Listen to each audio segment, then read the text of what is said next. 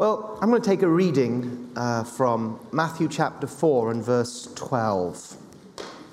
Matthew 4 and verse 12. Title of my Christmas Eve sermon, sermon is A New Dawn. Sounds like a Star Wars film, doesn't it? A New Dawn. Matthew chapter 4 and verse 12. Now, when Jesus heard that John had been taken into custody, he withdrew into Galilee and leaving Nazareth, he came and settled in Capernaum, which is by the sea in the region of Zebulun and Naphtali. This was to fulfill what was spoken through Isaiah the prophet the land of Zebulun and the land of Naphtali, by way of the sea beyond Jordan, Galilee of the Gentiles. The people who were sitting in darkness saw a great light, and those who were sitting in the land and shadow of death, upon them a light dawned. From that time, Jesus began to preach and say, Repent, for the kingdom of heaven is at hand. Matthew often, uh, in, in his early passages, quotes from the Old Testament to explain the prophetic fulfillment of the Christmas story and the birth of Jesus. And uh, here uh, he quotes from Isaiah chapter 9, and it's, it's quite important because if you notice, after the quote from Isaiah 9, it says, From that time, Jesus began to preach and say, Repent, the kingdom of God, heaven is at hand.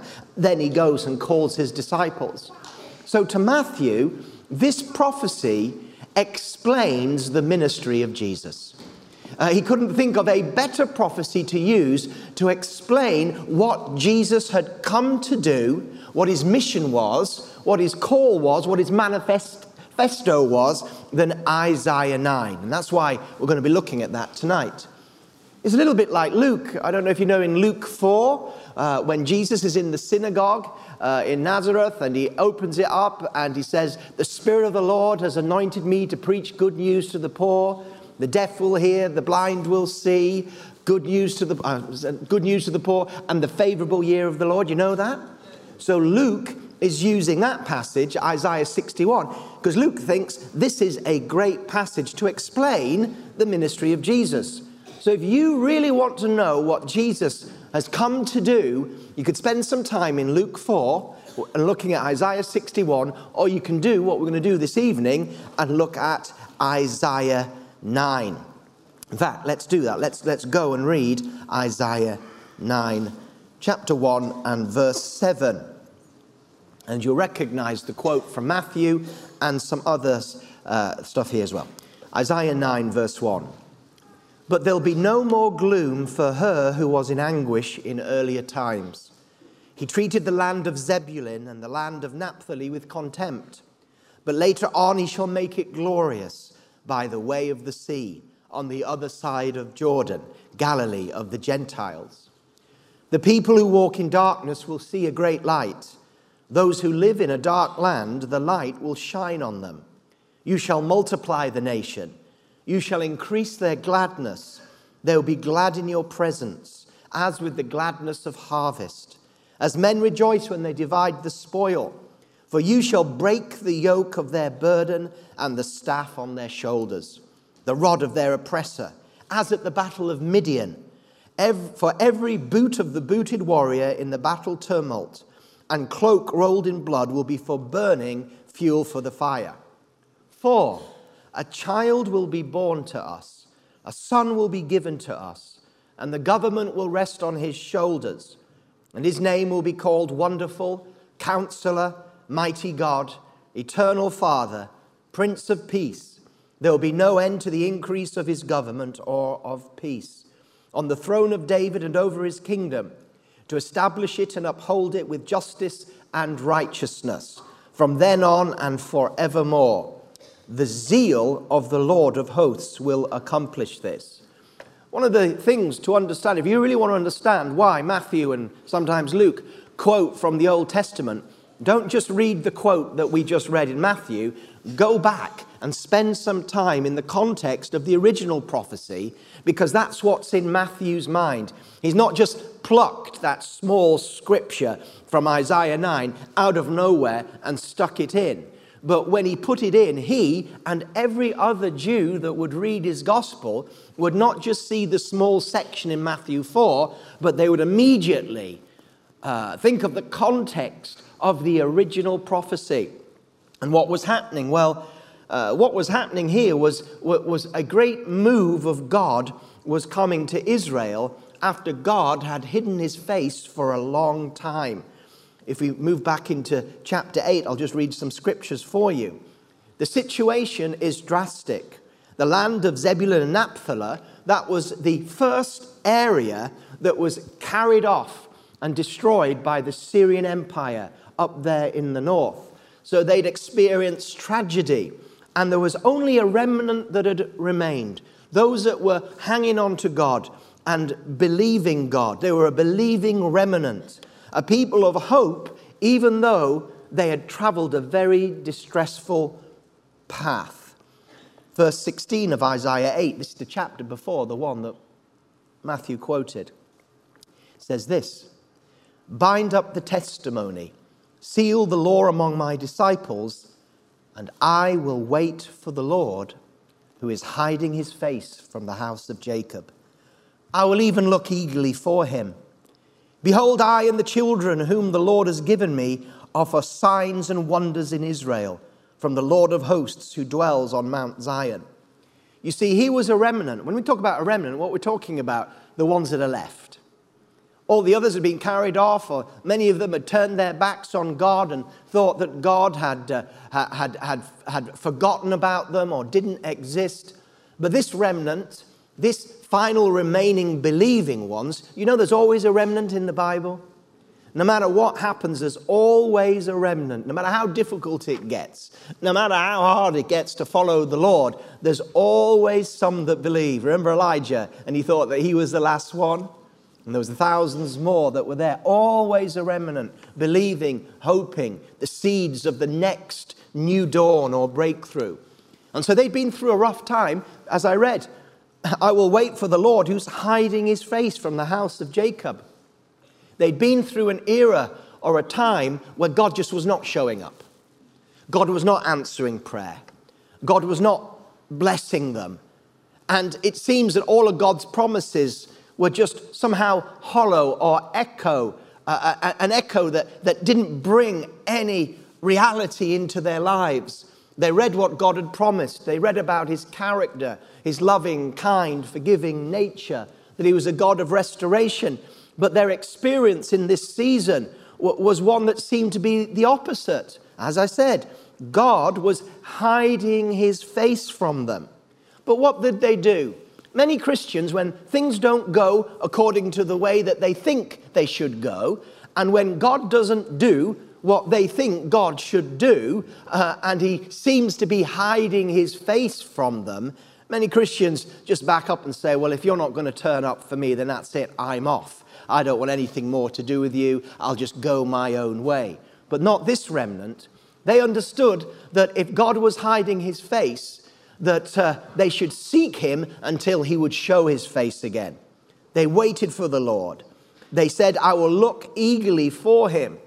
And there was something about that process of seeking God when he was silent, in the silent years, in the years of non manifestation, in the years where God was not intervening. On the contrary, the enemy was intervening, and God was not moving and God was not blessing and God was not opening his heaven.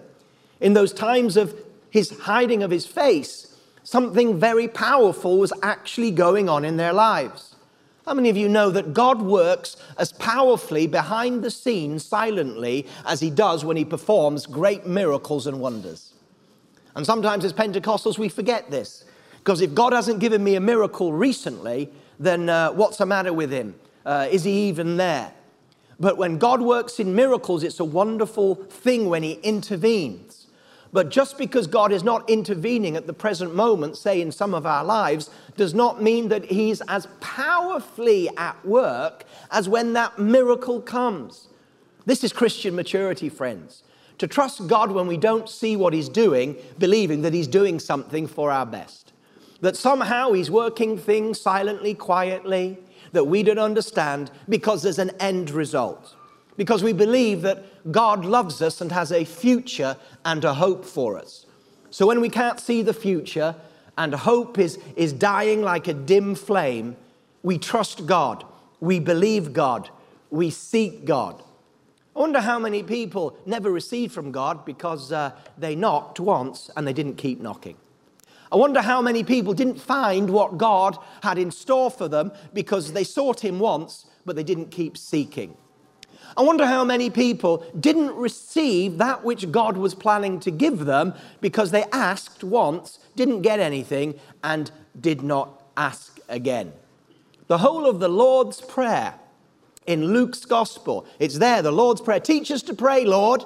You have the Lord's Prayer. Most Christians stop and think, well, there's, there's the teaching. God has taught us, He's given us the Lord's Prayer, but that's only the beginning. Because God knew that if He gave us the Lord's Prayer, the type of themes that we should pray through the Lord's Prayer, that that wouldn't be enough. Why? Because most of us would pray it once, look at our watch, say, what, you know, where's God? Thought He was powerful, and then not pray it again. So, right after the Lord's Prayer is a whole section on pressing in. Seek and keep seeking. Ask and keep asking. Knock on the neighbor's door, even though they're annoyed and don't want to give you any bread, but they do. How much will, more will God give you bread? Uh, how much more will a, uh, a human being marred by sin uh, give bread and, and, and fish to their children uh, when they're hungry rather than a snake or a scorpion? And then it says, How much more will God give the Holy Spirit to those who ask Him? So there's a persistence here. There's a, a period, excuse me, there's a period of waiting, of frustration, of, of, of desiring, of hungering, of despairing. But these things are very precious because it's all part of the process. We're then to take those things and we're to take them to the Lord. This is what they did in chapter 8 seeking God, believing God. They believed that there was going to be a breakthrough. They believed, this remnant, nobody else did, they'd all given up.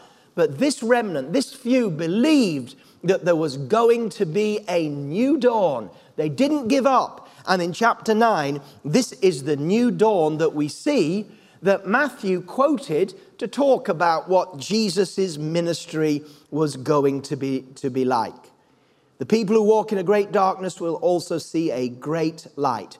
A new dawn was going to come. In Matthew's gospel, we find that, that when John's ministry entered, he was a shining lamp.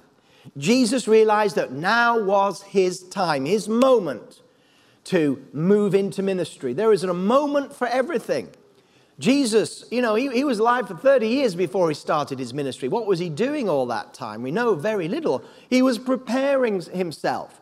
Who knows the prayers that he was praying to his fathers, the scriptures during this time of preparation. But now the moment had come, and he left Nazareth and went into a place that was frequented not just by Jews but Gentiles as a symbol that although he was going to focus on the Jews in his ministry, he had the whole world in his views. And when Acts of the Apostle came, that was when the ministry was going to be there and the gospel be preached to everybody from whatever background or religion that they were formerly in.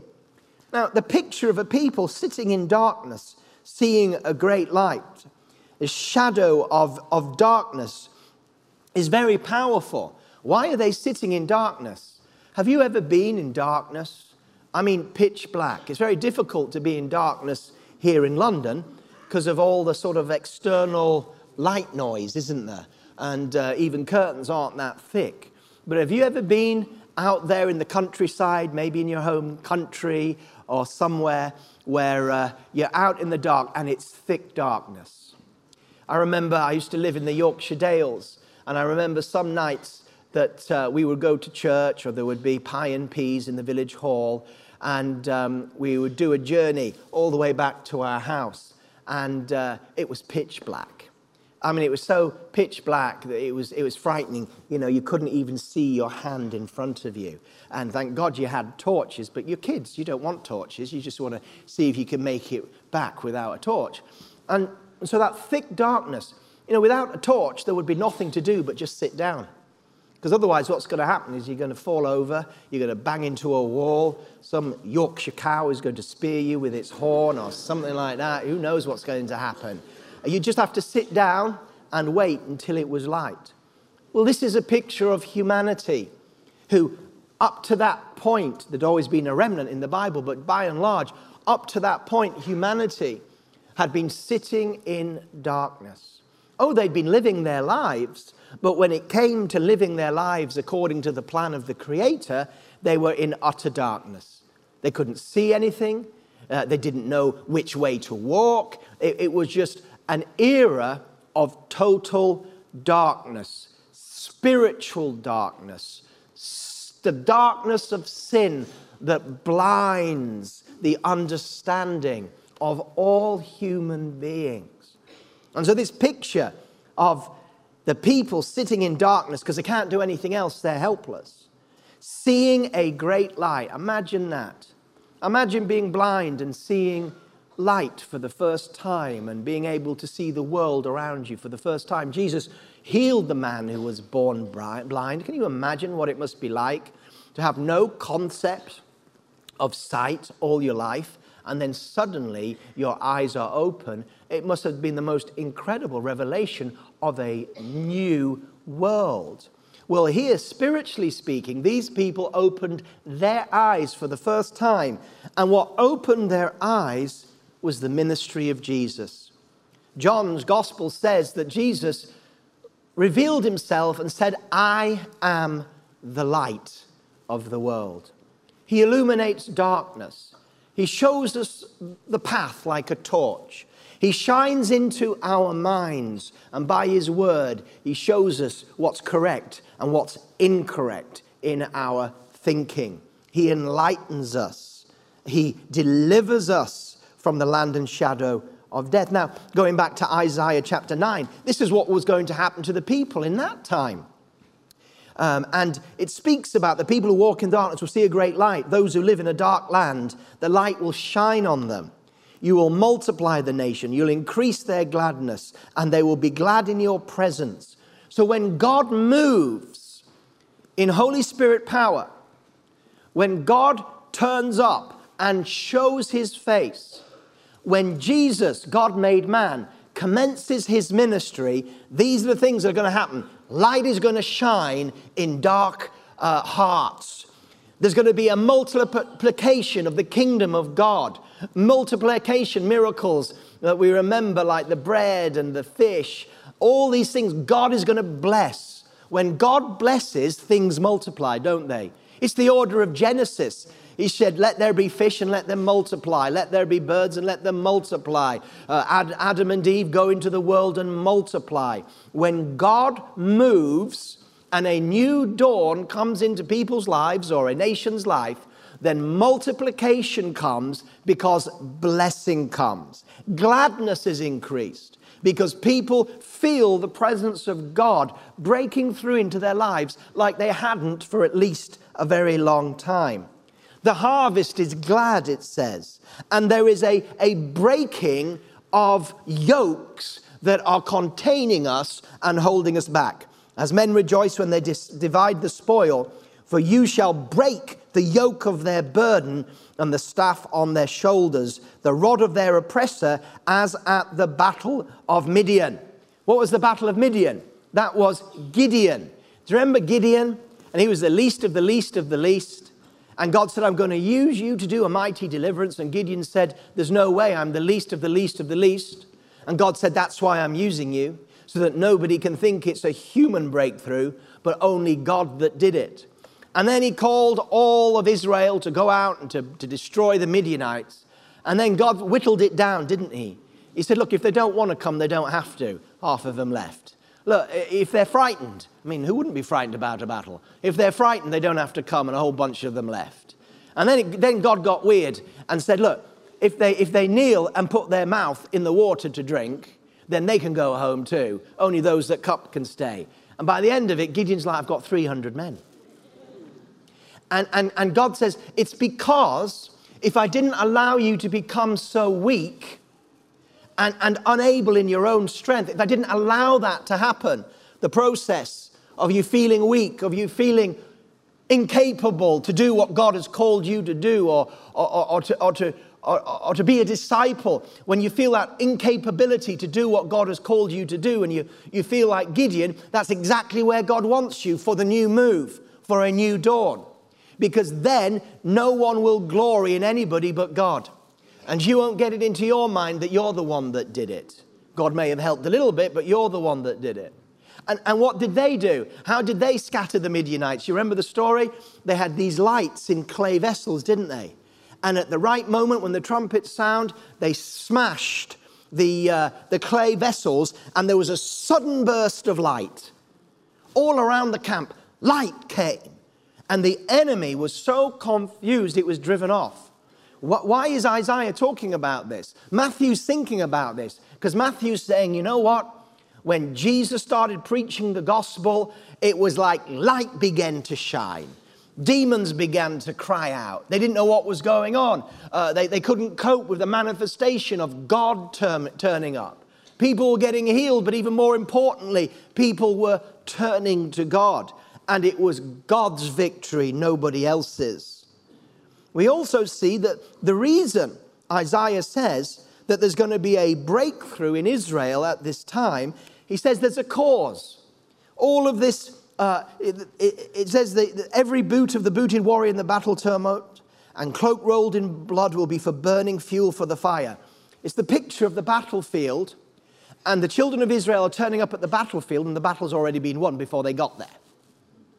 And, and why is this happening? Why is God Himself going to do the mighty deliverance? His people have waited for Him, but God is the mighty deliverer. And, we, we, and, and when He moves and a new dawn comes into our lives, we're going to be astonished because we'll know it's not us pretending it was God. You ever wondered whether a preacher or a ministry or a church or a Christian TV program was maybe pretending a little bit more about what God was actually doing in them and through them. There's a tendency among Christians for testimonies to sort of like get bigger and bigger and bigger. Like, like the man who caught a fish and it was this size. But by the time he got to the pub, it was so big he couldn't carry it back. And, and, there's a tendency for people to try and shore up God, try and make God, God, you know, God's not doing really what he should be doing. So, um, uh, we'll amplify it, we'll, we'll make it sound better, we'll put a spin on it. You never have to put a spin on God. If you ever have a temptation to spin something that God has done for you to make it more sensational, stop it immediately. Because when, when, when God does what God does, God does what God does, and He doesn't need you to, uh, to, to make it into something that it wasn't.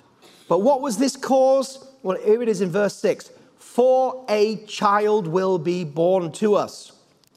The cause of this new dawn was a child being born. Now, this was a prophetic child at the time that carried a prophetic name uh, that, that brought it. But this was a type of the fact that when Jesus was born, all this that was promised was now guaranteed by his birth. When Jesus was born, it was set in motion. There was nothing that the devil could do about it. He could watch, the boy would grow into maturity 30 years, but God had set a new dawn in motion. And when Jesus started his ministry and proclaimed the kingdom of God is at hand, a new dawn had broken through. I don't know about you, but I don't really want a new year. Are you excited about the new year? Well, thank God for his faithfulness in last year and thank God for his faithfulness in the year before, but I don't really want a new year like last year or the year before, the year before that, or the last 10, 15 years. I, I, I don't really want a new year. I really would like a new era. That's what I'd like to enter into. Maybe that's a silly thing to say, but that's how I feel. I'd like a new era, a new dawning to come into all of our lives. I'd like to think that the pain that some of us have been through and the disappointment and the struggles over the years are all about preparing us for a new dawn and a new era and a new move of the Holy Spirit where because we've been through the disappointments, we'll be all the more grateful for the move of God. Over the years at Kensington Temple, we've been associated with many moves of the Holy Spirit. Uh, uh and, and I've been involved in them because I've been here for like 28 years or so. And I can honestly say that I never wanted a, a new era of the Holy Spirit more than I want now. And in those early days, some of the moves of the Holy Spirit, I was grateful, but I don't think I really appreciated it like perhaps I definitely would appreciate a move of God now. I'm not saying God's not working amongst us, of course He is. I'm talking about a new move, a new era that we've been hearing of. Read your revival times. We're believing God that God's going to do something new, not just a new year, but perhaps a new era for you and I. Uh, uh, let's believe God that, that if we feel that at times He hasn't come through with all His glory, let's not give up. Let's not face difficulties with disappointment in God, but let's face difficulties with the promises of God, with the character of God. It's hard, I know. The disappointments hit you, and, and you think, God, where are you? But then when you read the Bible or you hear a decent sermon, then something inside you, hope arises a little bit because you're thinking, wait a second, this isn't the end of it. There's more to come. God has a plan and a purpose even when we don't see it. God works in kairos times. He comes, He moves in eras. At the right time, He sent His Son, not at the wrong time. They'd have liked Him earlier, thousands of years uh, uh, earlier. At the right time, God brings in a new era. And when He brings in a new era, He begins a work in people's lives which prepares them, but also makes them desire this new move where God will be glorified, lives will be changed, people will be saved. Yes, miracles will come, but that won't be the focus. God will be the focus. And ordinary people, ordinary people begin to turn to God and come out of sitting in darkness and begin to run in the light and begin to see themselves and their families and their circumstances and their situations not in the darkness of satanic sin, but begin to see it in the covenant of God and the blessing of God and the purposes of God. God has a plan for your life, and He's not giving up on you. If you give up on him, he will not give up on you. He'll just wait until you come round again. And he's got a way of sending his Holy Spirit round the back to bring you out the front again. God is wanting to do special things in our lives. Let's rise up and believe Him in the coming days. And this Christmas, let, let, let us dare to believe that next year is not just a new year, but let's ponder and think as Mary did when she realized that a new era had come with her son. Let us think what would a new era look in our lives? If God did something special in your life, what would it look like? If God moved in your heart in a special way, how would it affect you? Let's be excited. Let's be expectant. Let's pray. This is, this is nothing we can force. This is nothing we can hype up. If we do, uh, it'll work against God. But it's something that you can take that little flame that's in you, however small it may be. And I think some of you got some big flames here tonight. That little flame of God. You know, it'll never be extinguished in your life. Do you know that? the flame of God in your life, if you believe Jesus is the Savior, there's a flame in your heart. No matter what happens, it will never be extinguished. God will never extinguish eternal life in your heart, no matter how hard you try and batter it. But whatever size that flame is, let's take it, let's tent it, let's put fuel on it. Let's ask the Holy Spirit to show us environments and places and things that we can do so that those flames that are in us in the new era perhaps become all consuming flames.